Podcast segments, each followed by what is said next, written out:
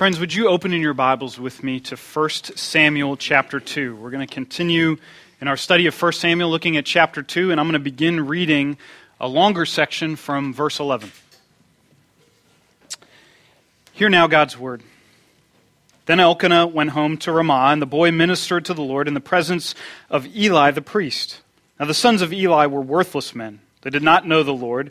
The custom of the priests with the people was that when any man offered sacrifice, the priest's servant would come while the meat was boiling with a three pronged fork in his hand, and he would thrust it into the pan or kettle or cauldron or pot. All that the fork brought up, that the priest would take for himself. This is what they did at Shiloh to all the Israelites who came there. Moreover, before the fat was burned, the priest's servant would come and say to the man who was sacrificing, Give me meat for the priest to roast, for he will not accept boiled meat from you, but only raw. And if the man said to him, Let them burn the fat first, and then take as much as you wish, he would say, No, you must give it to me now, and if not, I will take it by force. Thus the sin of the young men was very great in the sight of the Lord, for the men treated the offering of the Lord with contempt. Samuel was ministering before the Lord, a boy clothed with a linen ephod, and his mother used to make for him a little robe and take it to him each year when she went up with her husband to offer the yearly sacrifice. Then Eli would bless Elkanah and his wife and say, May the Lord give you children by this woman for the petition she asked of the Lord. So then they would return to their home. Indeed, the Lord visited Hannah, and she conceived and bore three sons and two daughters. And the young man Samuel grew up in the presence of the Lord. Now, Eli was very old, and he kept hearing all that his sons were doing to all Israel, and how they lay with the women who were serving at the entrance of the tent of meeting. And he said to them, Why do you do such things? For I hear of your evil dealings from all the people. No, my sons, it is no good report that I hear from the people of the Lord spreading abroad.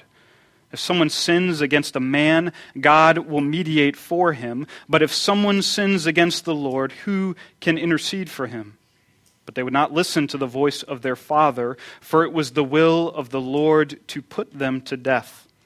Now the young man Samuel continued to grow both in stature and in favor with the Lord and also with man. Let's pray together. Father, I pray that you would take this word and you would plant it in our hearts. I pray that you would continue to make us a people that is heavy on the already and hopeful in the not yet. You can do that by the power of your Spirit and in the name of your resurrected Son, Jesus, we ask. Amen. You know, we studied last week the first half of this chapter, of 1 Samuel chapter 2, where Hannah gives this beautiful song, this prayer before the Lord, and she proclaims that the God we serve is a God of role reversals. He takes those who are high and wicked and he brings them low, and he takes those who are low, whom he saves, and he brings them high. He takes the hungry and makes them full, but he takes the full and makes them hungry. He is a God who reverses our roles. And we had to ask the question last week when we approach a passage like this and we seek to understand it and apply it to our lives are we talking about something that is going to happen in this life before us, or are we just talking about something that happens in the life to come? Isn't that a critical question? Does God intervene in the world and do some of these things now, create these role reversals now, or are we just speaking about Judgment Day when He's ultimately going to do this? We kind of joke about this even now, this relationship between God and the physical order. You've heard people joke, maybe you've invited somebody to church and they've said to you, No, no, no, I could never do that. If I set foot inside a church, God would strike me with lightning. Have you heard somebody joke about that? We're half joking because it's not entirely clear does he do that? Would he do something like that? I have this um, distinct memory from high school, where many of you know my testimony. I used and abused drugs and alcohol for a long time until I got saved at 18, actually, June 16th, 15 years ago from this month. Um, but I remember sitting around with a group of guys, and we had a bunch of weed to smoke, but we had no papers, no pipe, no blunts, nothing to smoke it with. And so we're kind of scrounging around, and the kids whose house we're at grabs a Gideon Bible. And he says, Look, man, the pages of a Bible are nice and thin. This is going to work perfectly to smoke with. And this room full of guys who has nothing to do with Jesus and don't want anything to do with Jesus are looking at each other and we're like, this just got heavy quick. I don't know if we can take a page out of the Bible and smoke with that. And the kid says to us, no, no, no, we're not going to use like the scripture part. We're going to use the table of contents. And then it's okay. and to a man, each of us were like, I'm out, man. I'm not doing that. That sounds crazy. Isn't that fascinating? There's mass confusion in the church and outside of the church. What's God's relationship to the present order? Does he break into a room full of pot smokers and judge us here and now, or is he only waiting until the end of time to do that? That's a really important question for anybody to ask as it relates to judgment and to blessing. What's God's relationship with the present order? Well, we argued last week that biblically we must understand spiritual truths and physical realities in this way. Spiritual truths are already, but not yet, physical realities. We live right now in this tension of a kingdom that's already not yet. It's a kingdom that God is bringing that is already here, but it has not yet been fully realized among us. And so there's this dynamic tension. Sometimes, even now, God breaks into this present order and he does judge the wicked. He topples rulers and powers and principalities and those who were hungry. He brings low and makes them to be without him. And also in this present order, he breaks in and blesses those who know him. He heals and he restores. He lifts up, he binds, he reconciles. He does those things. But whatever little ways we see that in our life now, a judgment here, a blessing here, all of that is just a foretaste and a foreshadowing of the kingdom as it will really be when Jesus returns and he sets the world to rights. Whatever we see now in this present order, we only see in part what one day you and I will see fully realized the perfect and pristine and awesome judgment and reward of God in that final day. Well, our passage today that I just read for us exposes this idea of living in the world of the already and the not yet. Because we leave this mountaintop of Hannah's song and her prayer about the goodness of God working in the world, and we enter the valley of the shadow of death when we walk in this season with Israel. And we're going to see these two points the already and the not yet as it pertains to Israel and as it, as it pertains to us. And so I want to start with the not yet. Now, you'll remember that um, chronologically, when we pick up 1 Samuel, this is happening at the same time as the book of Judges, which, which some of you are familiar with. And so the Nazarite Samuel is actually born at the same time as the Nazarite Samson. Those are contemporaries. They're both under the oppression of the Philistines. And if you know the book of Judges, you know this is a brutal time in Israel's history of every man doing what was right in his own eyes. Well, that becomes all the more awful in 1 Samuel because the first real mention of ugly and offensive sin, it doesn't happen out there among the Philistines. It doesn't happen among some vulgar nation that doesn't know the one true God. It happens among the people of Israel who just received the Ten Commandments from God. It happens not just among the people of Israel, but in the tabernacle, where of any place in Israel, this ought to be the place where the one true God is worshiped. But in verse 12, we're introduced to two awful characters the sons of Eli, the high priest, Hophni and Phinehas, and they're said to be worthless men who don't know the Lord. In other words, they know him, but they don't know him. They represent him, but they've never met him. They work in his house, but they have never dwelt there and spent time with the living God. That's so important for us to see because I think there are many of us today who have, have maybe walked away from the church because of abuses we've seen, or we're hanging on by just a thread of cynicism and 1 Samuel 2 reminds us that not every man behind a pulpit is a preacher, and not every building that has a sign on it contains the people of God and the church. This abuse happens within the very walls of a place that calls itself a place of worship.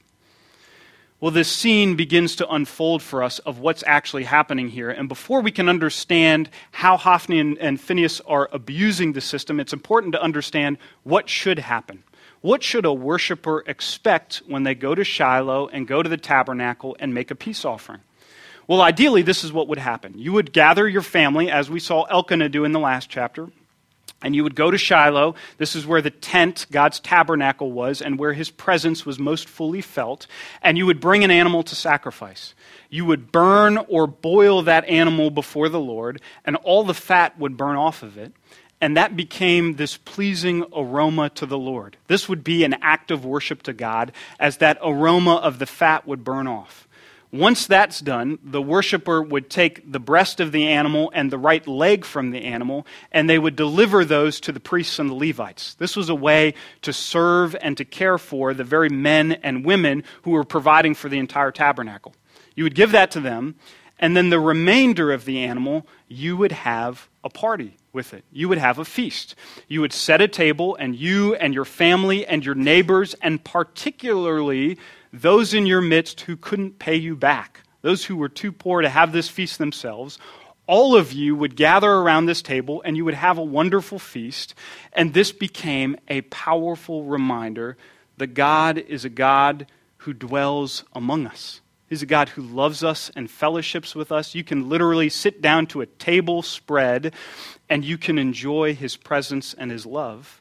And not only that, but every single person is welcome to that table, whether you can afford to be there or not.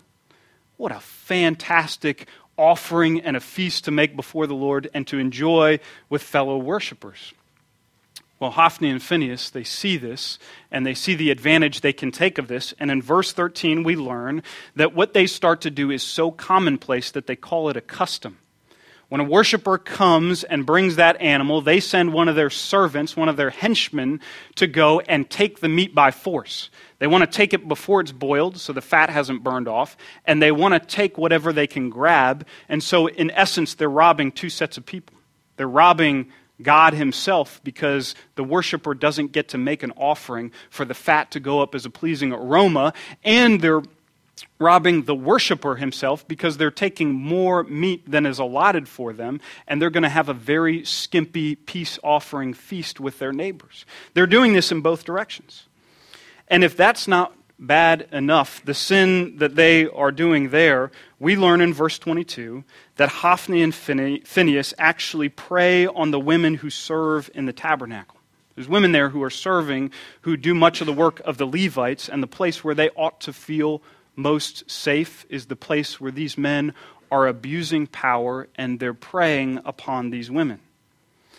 In verse 14, there's a reference to a thrusting fork into the pot of meat to steal it. And in verse 22, there's this awful image of these men forcing themselves on these women. I don't mean to be crass at all when I say that there's this very base, ugly, imaginative connection between the two of these things. The Bible is not naive, a lifestyle of crude selfishness, of responding to every bodily impulse, can't help but play itself out in a dysfunctional sexuality, in preying and being preyed upon. This is the point in the story where any sane person would cry out to God, What are you doing? What is happening here? Why are you allowing these priests to roam free? Why do we live in a world where someone can walk into a Bible study and shoot at will? Why is racism eating our country alive? Why does ISIS roam free? Where is your justice? Where is your kingdom? What are you doing in these moments where people suffer? God, where are you? And what is the point? If you're feeling that when you read this story, if you're feeling that when you wake up on Monday morning, and I hope you do, you are feeling the tension of the not yet. The kingdom of God is at hand, but it is not yet here. God will break his adversaries to pieces, but he has not yet broken every one of them down. God will reward and wrap into his arms and protect the feet of the faithful, but it does not yet feel like that because I suffer in this life. The kingdom of God is at hand, but it is not yet here. and we feel in the groaning in our lives and in our families and all creation that the world is not yet as it should be. We suffer and we cry out to God in our suffering. I think every single one of us, whether you're a believer or not, understands the not yet. We understand that the world is not as it should be, that we as humans don't live as we ought to live, that this is not the place that I would want to live forever. We get the not yet. I think where we wrestle is the already. Convince me that something is already underway. I understand the kingdom of God is not yet here. Convince me that it is truly, as Jesus said, at hand. And that's why I think this passage is so powerful. If you would humor me for a moment and hold your Bible at arm's length, I want you to, to visibly see the structure of what's happening here. In verse 11, Samuel ministers to the Lord, and then you have this giant paragraph of the wickedness that prevails.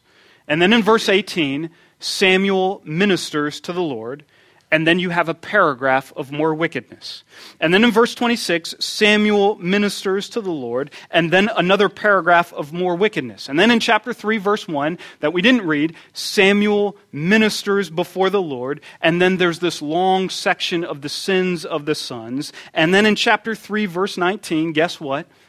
Samuel ministers before the Lord.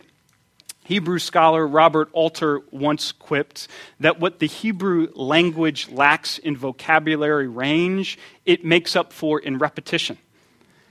Again and again and again and again, we hear this cacophony of wickedness that shouts so loud it threatens to drain everything else out. All I can see is the abuse in the tabernacle and what's happening there, and yet slowly but surely and repetitively, the kingdom of God grows.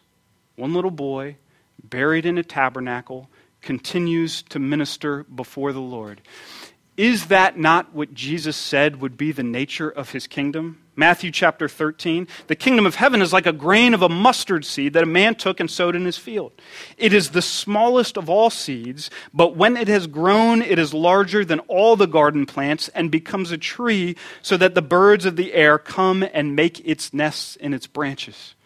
This is how the kingdom grows small, slow, almost imperceptible, but this is the kingdom of God at hand. We are a church body that subscribes to this theology the theology of the already and the not yet. That God's kingdom, as Jesus said, is already here and it is pressing in, but it is not yet fully realized. But frankly, what we learned in the letters of Timothy and Titus good theology is not good enough. This theology must root itself in our hearts and our minds and play out in action because we want to be a church that is heavy on the already and hopeful in the not yet. That's the kind of community that we want to see God build here in our midst. And so let's talk very specifically about what that means. What does it mean to be a group of people that is heavy on the already? Well, I think like little Samuel sporting an ephod and running errands in the tabernacle in Shiloh, the already of the kingdom of God, it just doesn't look like much. You look at your own life to find evidence of the kingdom of God. You look at our city to find evidence of the kingdom of God. You look at this church to find evidence of what God is doing, and it can be hard to see at times. I recently heard a, a, Navy SEAL captain speak, and he described a mission that he was on with one of his snipers. And he said that they were looking at a hill on a horizon, and he was scanning back and forth with his binoculars, and he couldn't see anything. He couldn't see any enemy movement until his sniper said to him, Look, man, you're not going to see anything that way. You've got to pick a point on the hill and stare at it for a long time in a manageable, bite sized piece, and then you'll start to see things. Jesus is building his kingdom right under our noses, and the call of the Christian is to slow down and stop and pick a manageable piece and see what God is really doing in our midst. We're going to see this in big flashes in ministry, but we're also going to see this in the mundane. Of course, we see this in ministry. This is fantastic to talk about the Sibleys and what God is doing in Orangeburg. I don't know if you heard the full of this, but a white pastor is going to plant a multicultural church in a black community, and a black pastor comes alongside of him and says, That's a good idea. That is crazy to me, and yet that is a signpost of the kingdom of God. When you hear about our Pearls ministry of women going out on the weekends and sharing the love of Christ with women who need to hear it, that's fantastic. When you hear about Ezekiel and Providence and people going outside of their comfort zone to meet a neighbor and share the gospel with them, these are signposts of the kingdom. God is at work growing this thing in our midst. Last weekend, I had after the Sunday service, back to back conversations with two of our officers. One was an elder, and he's befriended somebody who went from panhandling on the streets to now having a full time job and living in a stable place. And the elder was asking, How do we continue, body and soul, to see this man look more and more like Jesus? Then I had a deacon approach me and say, I'm doing this ministry and I run the security detail for it. Can I bring a gun to protect the women who are doing this ministry? Now, regardless of how you would answer deacons carrying guns in the church, don't you just want to kiss these two guys? Not, not because these ministries are flashy and cool and amazing, but because you are watching the hands and the feet of Jesus, seeing the kingdom of God grow in our church and our city. That's fantastic. We're going to see the kingdom of God grow in ministry, but are we going to see the kingdom of God grow in the mundane? Because there are so much more places, the majority of our lives are lived in the mundane. The serving of one person to another the confessing of sins one person to another, the saying no in our private and personal life to a sin that so easily entangles, the faith to believe that Jesus' love is more for me today than I ever understood it in the past. These are the small moments in which the kingdom of God is growing. I love showing up here on a Sunday morning and watching Jim, who is not paid, every single Sunday morning set up the chairs. I love watching our musicians who tune their instruments, also unpaid, prepare to lead us in worship. I love watching people run downstairs and vacuum and clean our children's spaces to minister to our kids during this hour. I love watching those who come and serve food to our body. I love watching those who, even though they feel like an introvert and very uncomfortable, reaching out and meeting somebody they don't know all of that just looks so plain. If you were to blitz through this room and see all of that, you might miss the fact that Jesus is growing his kingdom. That if we as a people can do this on Sunday morning, surely we can do this on Monday and Tuesday and Wednesday in our workplaces and in our neighborhoods and where we go to play. We can see the pervasive growth of this mustard seed, the kingdom of God in our midst. That friends, that is a church that is heavy on the already. We're heavy on the things that Jesus is doing here and now. But what does it mean as we're doing that to be hopeful in the not yet? Um, in the last couple of weeks, I think I'm training for a marathon. And I've been working for a long, long time on getting that into a sermon illustration. It's not easy, but you know, you want to work it in. No pastor is going to start a sermon illustration with I sat down to eat a sleeve of thin mints which I've done, but that's not the illustration. I'm training for a marathon. And so Mondays are the big run days. That's when you put up the, the bulk of the miles. And I was doing that this past Monday, but I got a late start, which meant I had to leave around 9 o'clock in the morning, where in South Carolina it's about 120 degrees by 9 o'clock. Get out, I start pounding out the miles, and about an hour into the run, I begin to hallucinate like my stomach is queasy, my head is just not where it should be, and I, I start to see like mirages of oases up ahead. I, I, don't feel good at all. And I'm on the riverfront park, and I'm like six miles from my office. And this is my biggest fear running on the riverfront park where it's just me and a bunch of stay at home moms with babies and strollers. And I always like imagine what it's like to twist my ankle and have to approach one of them and be like, I'm seriously not hitting on you could you take your baby out of the stroller and put me in and, and like wheel me to safety? But fortunately, uh, I had my phone because I was tracking my distance and pace, and so I was able to make the call of shame. I dial Julie and I say, I'm so sorry, babe. Could you come and pick me up? I'm at the Riverfront Park. I'm, I'm far away from my office. I can't get there. And Julie says, You know, I'd love to just break my day and pack up all four kids and come and get you. That sounds great. Um, so she comes. But when I hung up the phone, something happened to me. I felt this new energy awaken within me. The idea that Julie was coming, it, it, just put this spring in my step, and I just took off running and pounded out a couple more miles because a couple of things were at work in my mind. First of all, of all the ways I want my kids to remember their father, one of them is not curled in the fetal position on the riverfront park sobbing. I want my kids to see me running I want to be full stride when that van pulls up and it to be like a coincidence. Like, oh, I didn't know you were, well, let me just get a ride back to the office. But the other reason I got a spring in my step is because I knew help was on the way. I could run. I could pour out the last bit of my energy on that run because I knew very soon, right around the bend, this air conditioned, beautiful bubble called the Honda Odyssey was going to swoop me away to safety and I knew that I was going to be okay. Friends, what sustains a church community in the already is the not yet. What sustains us here and now to do these small pieces of the kingdom is the not yet, that whatever we see, whatever we taste, whatever we do is only a foreshadow of the kingdom that is coming. Nothing could have been more disheartening for young Samuel than to do chores in a tabernacle that was deliberately pushing people away from worship of the one true God, unless Samuel really believed his mother's prayer that God is coming to put this world to rights. This reality that's more sure than the ground beneath our feet, the sky above our heads, that Jesus himself is going to roll back the sky like a scroll and appear before us at an hour we don't know. And when he does that, he is going to put the world to rights and make everything new. That reality is our hope in the not yet, and it is a spring in our step for the already. Let me pray for us. Jesus, may it be May it be so. May we be a people who set about doing the work of your kingdom because that's the already. The kingdom of God is at hand.